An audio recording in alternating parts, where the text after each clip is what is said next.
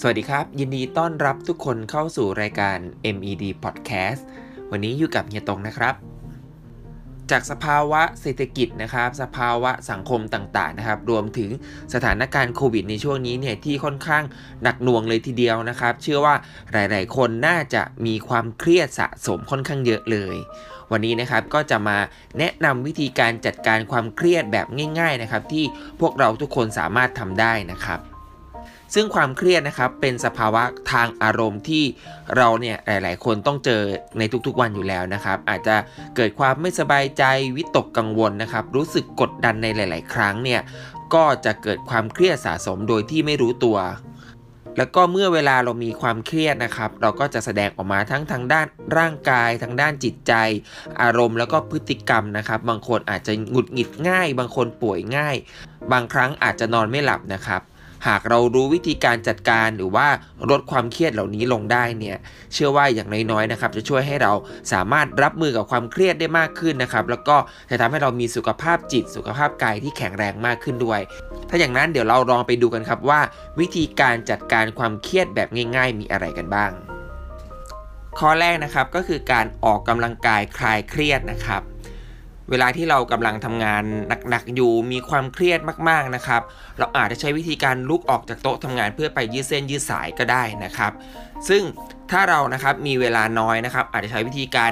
เดินนะครับสัก 10 นาทีก็เพียงพอแล้วนะครับ เพื่อให้ร่างกายของเราสมองของเรานะครับ หันเหความสนใจนะครับ จากงานที่กำลังเครียดอยู่ ไปทำในกิจกรรมอย่างอื่นนะครับ แต่ว่าถ้าเรามีเวลาที่มากขึ้น หรือว่าเวลาหลังเลิกงานนะครับ เราก็ควรไปออกกำลังกายอย่างจริงจังเลย อย่างน้อยวันละ 30 นาที แค่ 3-5 วันต่อสัปดาห์นะครับ ก็เพียงพอแล้วที่ว่าจะสร้างฮอร์โมนแห่งความสุขนะครับ เข้ามาทดแทนกับความเครียดที่เราสะสมอยู่ ข้อที่ 2 ก็คือการ นั่งสมาธิฝึกจิตลดเครียดนะครับ หากลองสังเกตตัวเองนะครับ ว่าเมื่อไหร่ที่เรารู้สึกเครียดนะครับ ก็เหมือนเรากำลังมีก้อนความคิดอะไรบางอย่างที่ว่าวิ่งวนอยู่ในหัวของเราตลอดเวลา ซึ่งเมื่อมีความเครียดแบบนี้นะครับอยู่ในหัวตลอดเนี่ยเราก็จะคิดซ้ำไปซ้ำมาอยู่ตลอดเวลา แล้วก็จะไม่สามารถแก้ไขปัญหาเหล่านั้นได้นะครับ แล้วก็การที่เราจมอยู่กับความเครียดแบบนั้น ตลอดเวลาเนี่ยก็จะไม่เป็นผลดีกับร่างกายของเรา ดังนั้นนะครับการแก้ปัญหาง่าย ๆ เมื่อรู้สึกวิตกกังวลมากเกินไป เราอาจจะลองหาเวลามานั่งสมาธิ สวดมนต์ไหว้พระนะครับ ฝึกลมหายใจ ลองกำหนดลมหายใจเข้าออกแบบง่าย ๆ ดูนะครับ เพื่อทำให้ชีพจรเราเนี่ยเต้นช้าลง แล้วก็เอาใจนะครับไปโฟกัสกับการกำหนดลมหายใจ ก็อาจจะทำให้เราลืมเรื่องที่เราเครียดไปได้ในระดับหนึ่งเลยทีเดียวนะครับ 3. การจัดสรรเวลาในชีวิตประจำวัน หรือว่า work life balance นะครับ เราได้ยินคำนี้กันมาหลายครั้งแล้ว แต่เชื่อว่าหลายๆ คนยังไม่สามารถทำได้ นอกจากการจัดสรรเวลาการทำงาน แล้วก็การใช้เวลาส่วนตัวให้ดีนะครับ ชีวิตครอบครัวที่ดีขึ้นนะครับ มีสัมพันธ์กับเพื่อนร่วมงานที่ดีขึ้นไปด้วยนะครับ ซึ่งโดยปกตินะครับทั่ว ๆ ไปเนี่ยเราจะทำงานกันประมาณ 8 ชั่วโมง แล้วก็หลังจากเวลางานนั้นนะครับ เวลาเรากลับไปที่บ้านแล้วเนี่ยไม่ควรนำความเครียดเหล่านั้นกลับไปให้กับคนในครอบครัวนะครับ ซึ่งเวลาหลังจากเราเลิกงานแล้วเนี่ยเราควรโฟกัสไว้กับเรื่องของครอบครัว นอนหลับพักผ่อนให้เพียงพอนะครับ อันนี้ก็จะเป็นอีกหนึ่งวิธีนะครับที่จะช่วยให้การบริหารความเครียดได้ดีทีเดียว วิธีที่ 4 ก็คือการผ่อนคลายด้วยการดูหนังหรือว่าฟังเพลงนะครับ แม้ว่าเราจะจัดการปัญหาความเครียดต่างๆเนี่ยยังไม่ได้ทันที แต่การที่เราเอาตัวเราเองออกมาจากความเครียดได้สักพักหนึ่งนะครับ ก็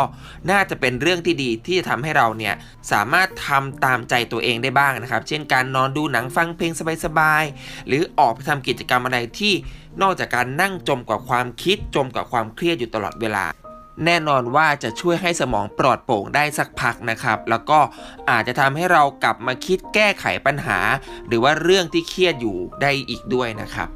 สุดท้ายก็คือวิธีการปรับเปลี่ยนความคิด การที่เราจมอยู่กับความคิดเรื่องใดเรื่องหนึ่งนานๆนะครับหรือว่ามากเกินไป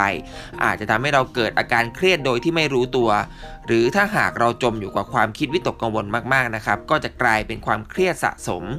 ความเครียดที่เกิดขึ้นนี้นะครับก็อาจจะกลายเป็นสาเหตุของความทุกข์ใจนะครับ ในทางวิทยาศาสตร์นะครับ พบว่า